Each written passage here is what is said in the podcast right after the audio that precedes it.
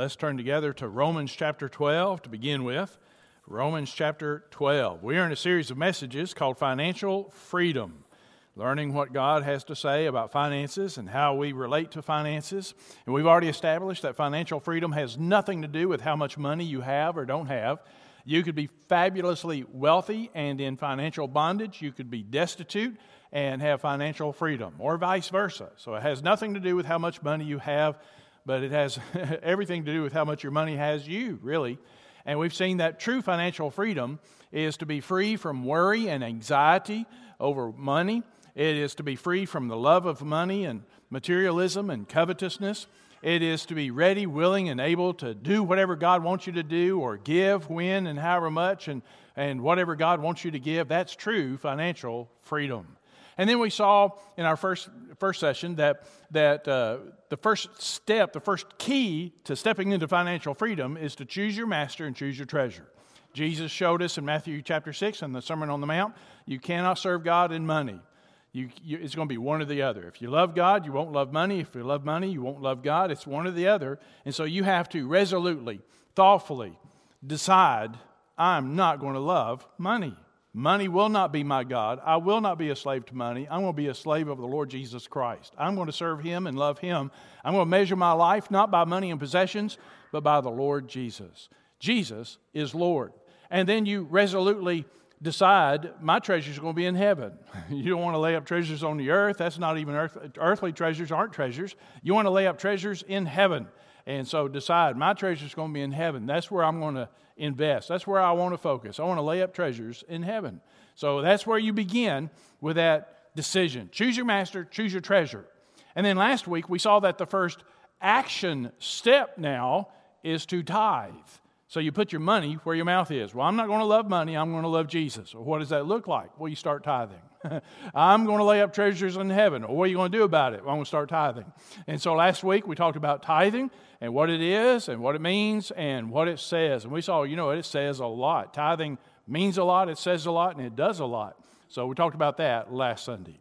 Well, today I want us to look at this subject a paradigm shift. If we're going to have true financial freedom, we need a radical paradigm shift in our thinking with respect to money and possessions. Romans 12, Paul said this Therefore, I urge you, brethren, by the mercies of God, to present your bodies a living and holy sacrifice acceptable to God, which is your spiritual service of worship. And do not be conformed to this world. Don't be squeezed into this world's mold. Do not be conformed to this world but be transformed. How do you get transformed? By the renewing of your mind.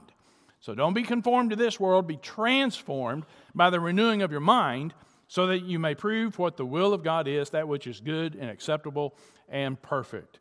So we need a radical transformation, a renewal of our mind. We need a paradigm shift when it comes to money and possessions if we ever hope to have financial freedom as we have defined it. Now, what are you talking about? Paradigm shift. What is a paradigm? A paradigm is a philosophical or a theoretical framework for thinking. It's, it's how you think, it's a mindset, a worldview. This is how you interpret events, it's how you understand the world around you, it's how you interpret life. That's your worldview. It's, it's, a, it's a paradigm. And it's based on your beliefs and values and assumptions and presuppositions and experiences it all comes in, it's a paradigm. Let me show you what this looks like. When I was in high school, some thieves broke into my high school building and vandalized the building and stole some stuff. A day or so later, I was talking to a deputy sheriff who had just missed catching these guys. He came in right behind them, he just missed them. And I said, Wow, that was a close call, wasn't it? That's too close for comfort. And he looked at me, he says, no. If I'd been there a few minutes earlier, I could have caught them. You see, that's two different paradigms. I had a paradigm that says you run into a bunch of criminals doing criminal stuff and something bad could happen to you. You know, that's a good way to get hurt. His paradigm, he's a law enforcement officer. I want to catch the bad guys doing bad guy stuff and I'm going to lock them, you know, cuff them and stuff them. Two different paradigms, two different ways of interpreting the same events. 9 11, the planes hit the towers. Thousands of people came running out of those buildings, and we saw the videos people running down the streets of New York City, running away from the smoke and the fire and the debris and the danger, running for their lives. At the exact same time, there were thousands of first responders who are running to the smoke, to the fire, to the danger. As people were running out of the buildings, firemen were running into the buildings. Two different paradigms. The civilian paradigm says, get out alive, get away from danger, get away as fast as you can. The first responder paradigm says, people need help, and I'm going to go help them. I'm going to save lives even at the risk of my own. Two different paradigms. About a year after that, we started sending troops to Afghanistan, Operation Enduring Freedom. We had a guy in our church who had just retired from the Army. He had been in the Army for over 20 years, Special Forces guy. He had just retired just a few months before. And now, here the Army is going en masse to Afghanistan. And I, and I said to him, I said, Wow, you dodged that bullet, didn't you? I mean, just a few months ago, you would have been going. You dodged that bullet. And he says, No, Brother Jeff, I'm sick over it. I'm tore up. I've spent my entire adult life training for this, and now I'm not going. So I want to go. I want to go. I want to serve my country. I want to fight. I want to be with my troops. I'm, it's killing me not to go. Two different paradigms. My paradigm says, I don't want to go to Afghanistan. I'd rather be at home on the couch, comfortable with my family. His paradigm is, I'm a soldier, I'm a warfighter, I've got a job to do. See, two different paradigms, ways of thinking. The Bible shows us that lost people and saved people should have two different ways of thinking. We should interpret the world through two different paradigms. In fact, let's look at this. Let me show you in Philippians. Let's go to Philippians chapter 3. Philippians chapter 3. The way the believer thinks and the way the unbeliever thinks should be completely different. In Philippians 3, Listen to what Paul says in Philippians 3 and verse 7. He says, You know, whatever things, Philippians 3 7, whatever things were gained to me, those things I have counted as loss for the sake of Christ. More than that, I count all things to be lost in view of the surpassing value of knowing Christ Jesus, my Lord, for whom I have suffered the loss of all things, and count them but rubbish, so that I may gain Christ and may be found in him, not having a righteousness of my own derived from the law, but that which is through faith in Christ, the righteousness which comes from God on the basis of faith, that I may know him and the power of his resurrection and the fellowship of his sufferings, and being conformed to his death, in order that I may attain to the resurrection from the dead. Okay, so that's just a snapshot of Paul's paradigm. That's how he thinks. My old life is just so much garbage. Everything is about Jesus. It's Jesus, Jesus, Jesus. Now, move on down to verse 17. Brethren, join in following my example. Follow me, do like me, think like me, and, and, observe those who walk according to the pattern you have in us. For many walk, of whom I have told you, and now tell you even weeping, that they are enemies of the cross of Christ, whose end is destruction, whose God is their appetite, whose glory is in their shame, who set their minds on earthly things for our citizenship is in heaven, from which we also eagerly wait for the Savior, the Lord Jesus Christ, who will transform the body of our humble state into conformity with the body of His glory by the exertion of the power that He has even to subject all things to Himself. See, there's two different ways of thinking. The unbeliever, he thinks, you know, his God is his appetite, his glory is in his shame, he sets his mind on earthly things. Two different ways of thinking. I put this on your outline. Let's just flesh this out. For the unbeliever, his, his, his default paradigm, his way of thinking, the natural man thinks, you know, it's all about me. it's all about me. I want to live for myself. This it's me, me, me, me. It's all about me. Self, selfishness. That's the default. That's the unregenerate mind. Whereas the believer's paradigm, I live for Jesus. I, I, for to me to live is Christ and to die is gain. Paul will say earlier in this letter, Philippians 1. For to me to live is Christ. In Galatians 2.20, he says, I'm crucified with Christ. It's no longer I who live, but Christ who lives in me. And the life I live in the flesh, I live by faith in the Son of God who loved me and gave himself up for me. So no, it's not about me, it's about Jesus. The unbeliever, he thinks, I'm going to live for this world. I focus on earthly things. That's what Paul just said in Philippians 3. His God is his appetite. He focuses on earthly things. His world, this is his world, and what this world offers, that's his focus. That's how he thinks. Not for the believer, for the child of God, I want to focus on eternal things, heavenly things. That's what Paul will say in Colossians 3. Set your mind on things above, not on the things on the earth. Set your mind on things above, where Christ is, seated at the right hand of God. Your life is hidden with Christ in God. Don't set your mind on the things below. No, I, am I'm going to live for eternity, heavenly treasures. The earthly man or the unbeliever, he, he says, I'm in control. That's his mindset. I'm in control. And to the degree I can, I'm going to be comfortable. I'm in control. I'm the master of my fate. I'm the captain of my destiny. This is my life, and I'm going to be comfortable. The, the believer, though, the Christian says, You know, I'm not in control. I believe in the one who's in control. I don't have to be in control. I'm going to walk by faith. We walk by faith and not by sight. I realize I'm not in control, but I put my faith in the one who is in control. I walk by faith and not by sight. And then the unbeliever says, You know what? It's mine. It's mine. Mine, mine, mine. Go get your own. Keep your hands off mine. It's mine. The believer says, No, it's his. It's all his. And I'm just a steward. I'm just managing what belongs to someone else. But I'm not the owner. The unbeliever says, I want more. That's, that's the unregenerate mind. It is never enough. Nothing is enough. The world is not enough. I need more, more, more, more. The believer learns to be content. I've learned in whatsoever state I am, therewith to be content. Godliness with contentment is great gain. That's the believer's mindset. See, two different paradigms, two very different ways of thinking about life and everything in life. We need a whole different paradigm when it comes to money and possessions as well. We need a paradigm shift. I've read a lot of books over the years on financial management, Christian financial management, things like that. And I've been to the seminars and the conferences, and I've seen the videos, and you've seen some of those too. Here's what I have noticed with very few exceptions, Christian financial counseling is pretty much the same as non Christian financial counseling, except the Christian might say something about tithing. Other than that, nine times out of ten, they'll tell you the same thing. Saved or unsaved, they'll tell you the same thing. You ought to make as much money as you can, save as much as you can, and uh, minimize your debts, invest, diversify your investments, and then enjoy what you have.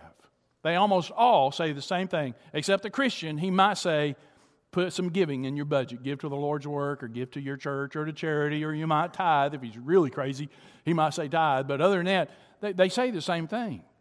And the consensus would seem to be, even in the Christian world, well, as long as you get your money honestly and pay your bills and tithe, God doesn't care what you do with the rest of it. I mean, as long as you don't spend it on something sinful, but God doesn't care what you do with the rest of it. That's not a biblical paradigm. That's not godly advice.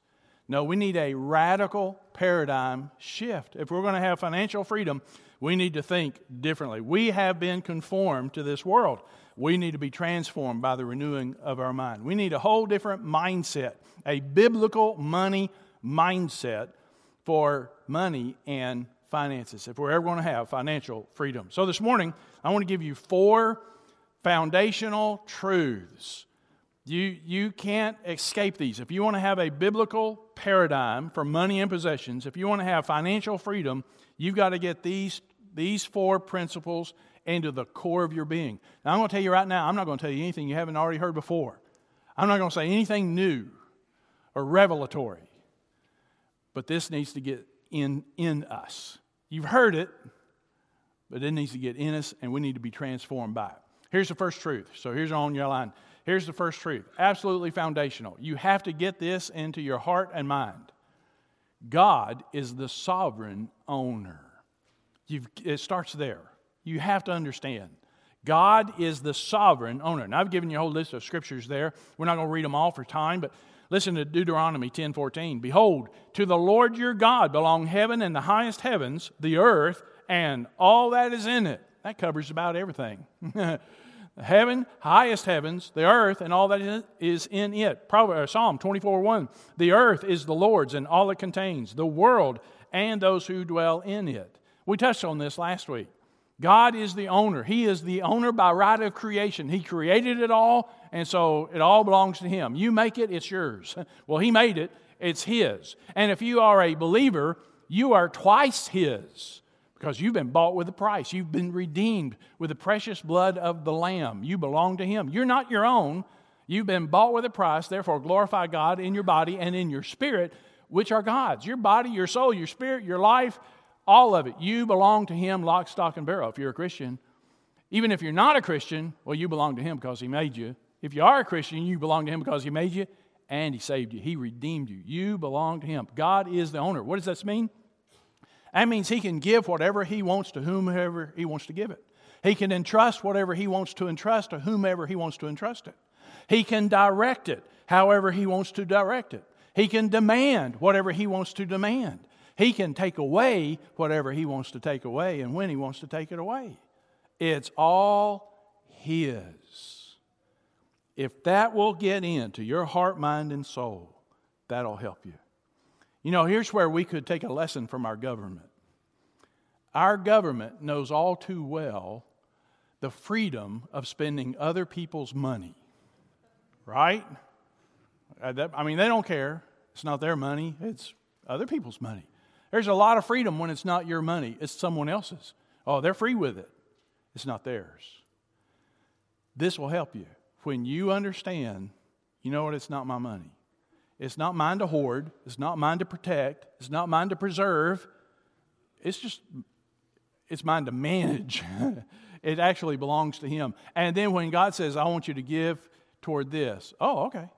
It's not mine. It's His. I'm just managing it. And the owner said, move it over here. I'm just doing what the owner said.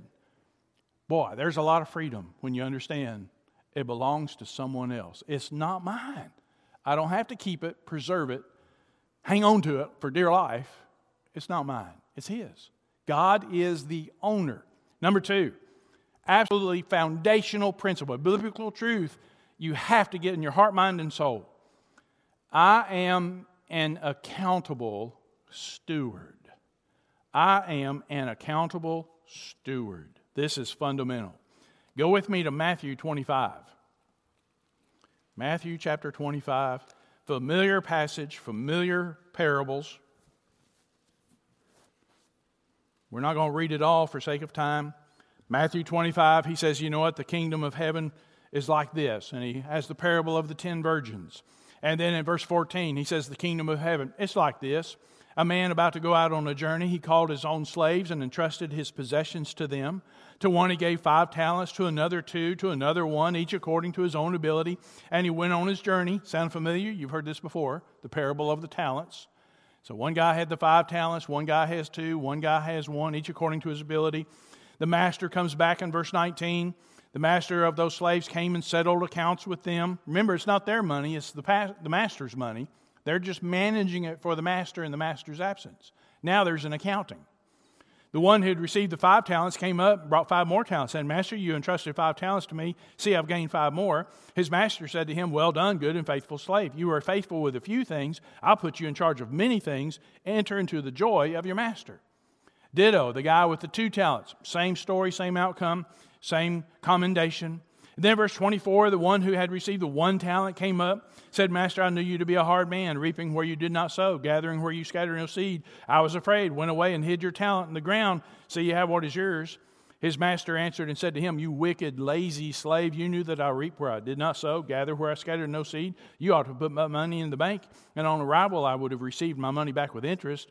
Therefore, take away the talent from him and give it to the one who has the ten talents. For to everyone who has, more shall be given. He will have an abundance. From the one who does not have, even what he does have shall be taken away. And then it goes on to say, When the Son of Man comes in verse 31, with all his angels, he'll sit on his glorious throne. The nations will be gathered before him. He'll separate them from another, like a shepherd separates the sheep from the goats. He'll put the sheep on one side, the goats on the other. And then he'll say, Come, inherit the kingdom of my Father, the kingdom prepared for you.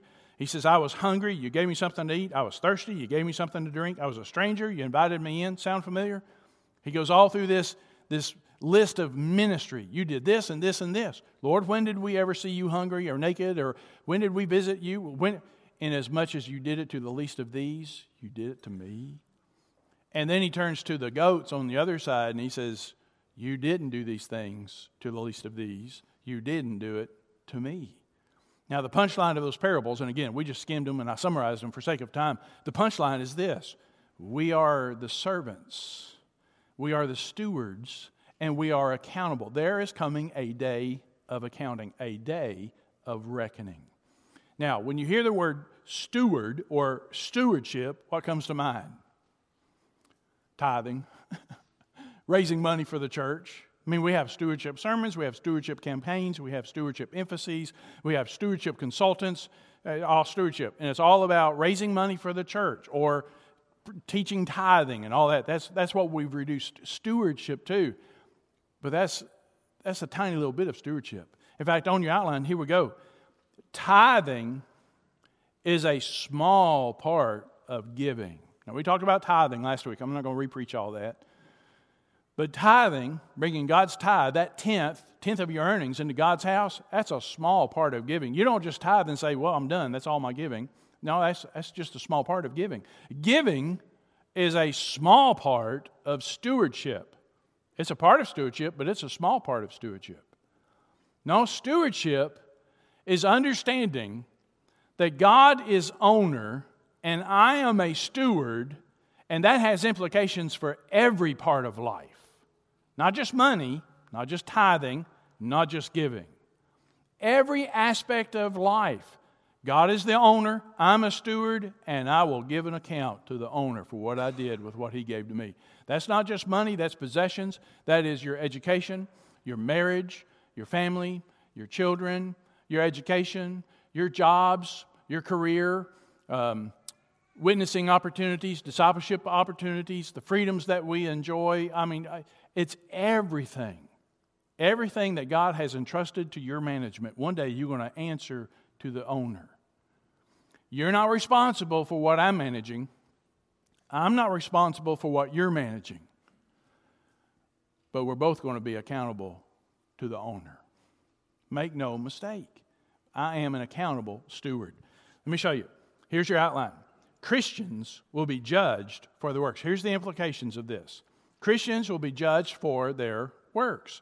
Hebrews 9:27 It is appointed unto man once to die and after this judgment. Jesus Christ is the righteous judge who will judge the living and the dead.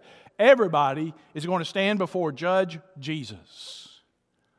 Now, lost people, those who step into eternity without Jesus Christ, without the new birth, lost people will face Jesus at what the Bible calls the great white throne judgment. You read about that in Revelation 20. It's terrifying. It says that the dead will be brought before Jesus, the books will be opened, and they will be judged according to what is written in the books, the record of their lives. The lost, the unsaved, will be judged in their sins and by their sins and for their sins, and then be cast into a lake of fire, which is the second death, the lake of fire. That's Revelation chapter 20. That's a whole other sermon for a whole other day. Believers also will face judgment, but not that one. Believers will face Judge Jesus at the judgment seat of Christ. And at the judgment seat of Christ, we will not be judged for our sins. Our sins have already been judged on the cross. He bore our sins in his body on the tree. Our sins have already been judged. But we will be judged for our works as believers. Let me show you. Let's go to Romans chapter 14. Romans 14. Romans 14 and verse 10. Why do you judge your brother? Why do you regard your brother with contempt? For we will all stand before the judgment seat of God. It is written, As I live, says the Lord, every knee shall bow to me, and every tongue shall give praise to God. So then each one of us will give an account of himself to God. Each one of us. 2 Corinthians 5:10 We must all appear before the judgment seat of Christ so that each one may be recompensed for his deeds in the body according to what he has done whether good or bad. That's talking about believers. So we must all appear before the judgment seat of Christ and we'll be judged for what we've done in the body whether good or bad. We'll be judged for our works. Our works will be judged. Now let me be absolutely clear. Make sure you understand this.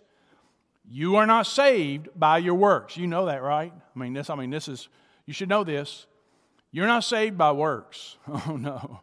You're saved by grace through faith. You're saved by God's grace and God's mercy. Jesus Christ died on the cross for you. He paid the penalty for your sins. You believe that. You repent from your sin and selfishness. You turn away from that. You turn to Jesus Christ in faith. You trust His death to atone for your sins. You trust His resurrection to give you life. You trust Him to save your soul. You put your faith and trust in Jesus, receiving by faith His gift of eternal life. You're saved by grace through faith, not, not of works.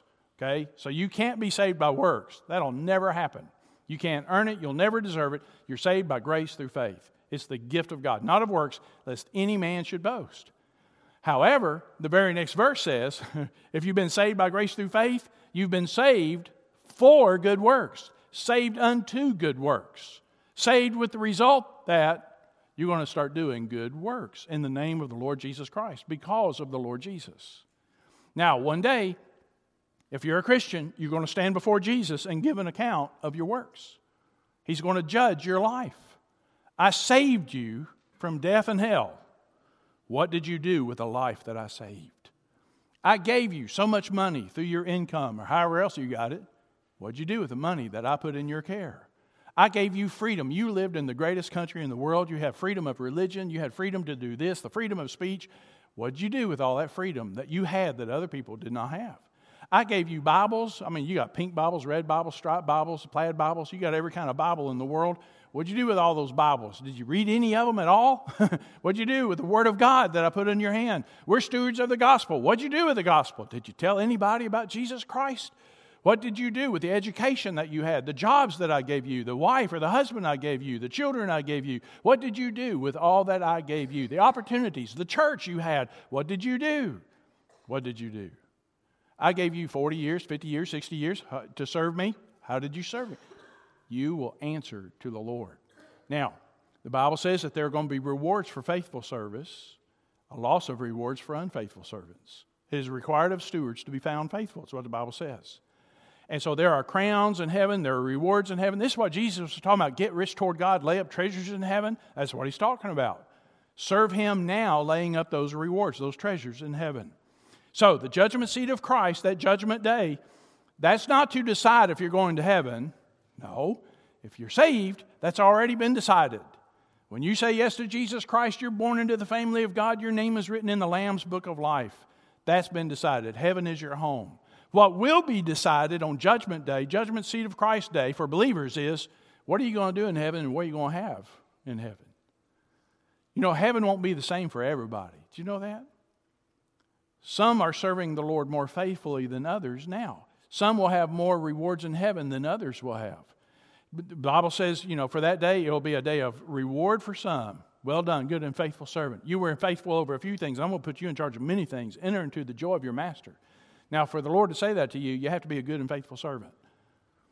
For others, it will be a day of loss. Paul says they'll suffer loss. Oh, saved, yes, so as by fire. Man, you barely got in, and you have nothing to show for the life that he redeemed. So here's the implication God is the owner, I'm, an, I'm a steward, I'm accountable to God. And right now, what I'm doing with what I have is determining what I will do and what I will have in eternity. What you will do and what you will have in eternity. I mean, that's a whole other series of sermons.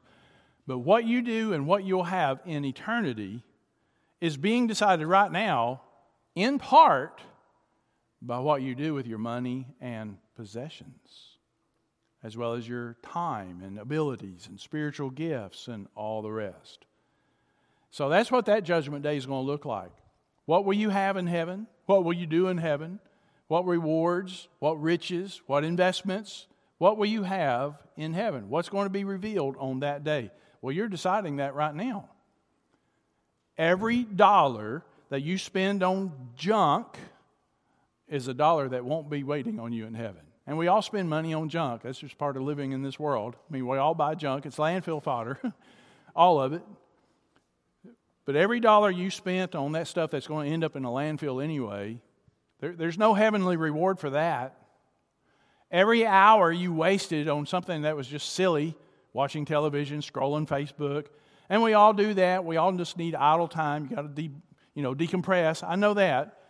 But every hour you spent wasting it on that kind of stuff, that's an hour you didn't spend laying up in heaven On the other hand, every hour you spent telling someone about Jesus and teaching the Word of God and making disciples and serving the Lord and doing ministry, that has eternal ramifications. There'll be an eternal payout for that later. So, what you do with time and money and possessions right now will have eternal implications. We are stewards. Jesus said in Revelation 22, I'm coming quickly. My reward is with me to render to every man according to what he has done. I am accountable. But Here's your outline I am accountable for money and ministry. It's not just money, but ministry as well. We are accountable for money and ministry. We're going to give an answer. Bible says, From everyone who has been given much shall much be required. So, this will help you. We got to get this in our brain. Now, you've heard this before. you've heard it before. Not new information, but we haven't been transformed by it. We got to get it in. It's got to get in our hearts and get in our minds. It's got to get into the cellular membranes of our bodies. God is the owner. I'm a steward, and I'm going to answer to the owner one day. Here's the third fundamental principle this truth you have to get into your heart and mind and soul. This world is not my home. I'm a pilgrim. This world is not our home. Just listen. Philippians 3:20, our citizenship is in heaven, from which we also eagerly await a savior, the Lord Jesus Christ. This world's not our home. Our citizenship is in heaven. Heaven is our home. John 17, 6, in the high priestly prayer, Jesus was praying about his disciples. They're not of the world, even as I am not of the world. We're in the world, but we're not of the world. We've been called out of the world. 1 Peter 1:17 If you address as Father, the one who impartially judges according to each man's work, conduct yourselves in fear during the time of your stay upon the earth. So if you call God Father, he's the one who will judge everyone according to what he has done. If you call him Father, then conduct yourselves in fear during your time of, the, of your stay on the earth. I love that, your stay on the earth. Have you ever checked in a motel and they said, enjoy your stay?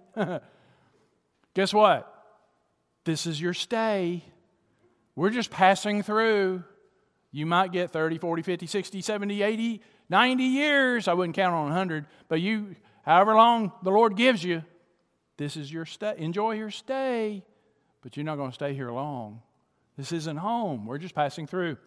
1 Peter 2:11 I urge you as aliens and strangers to abstain from fleshly lusts which wage war against the soul. Aliens, strangers, pilgrims, sojourners. That's how the Bible describes us in this world. This world's not our home. We're passing through. Heaven is our home. Now here's the thing about pilgrims. Pilgrims travel light. Pilgrims travel light. I'm just passing through. You check into a motel, you don't, you don't bounce on the bed and say, Man, this bed's too soft. I'm going to go get me a new mattress. You don't do that. It's a motel. You don't say, I don't like this dresser. I'm going to go get me a new dresser. I'm going to remodel. I'm going to repaint the walls. I'm going to redecorate. No, it's a motel room. You're going to stay there a night or two or three, maybe a week, but you're just going to stay. That's not home. You're just enjoying your stay and then you're going to leave. Folks, what is your life but a vapor that appears for a little while and fades away? Enjoy your stay, but you're not going to stay here long. Heaven, heaven, that's the long tomorrow. Eternity is the long tomorrow. And if you know Jesus Christ, heaven is your home. Stop trying to make this world heaven. That's where we get in trouble.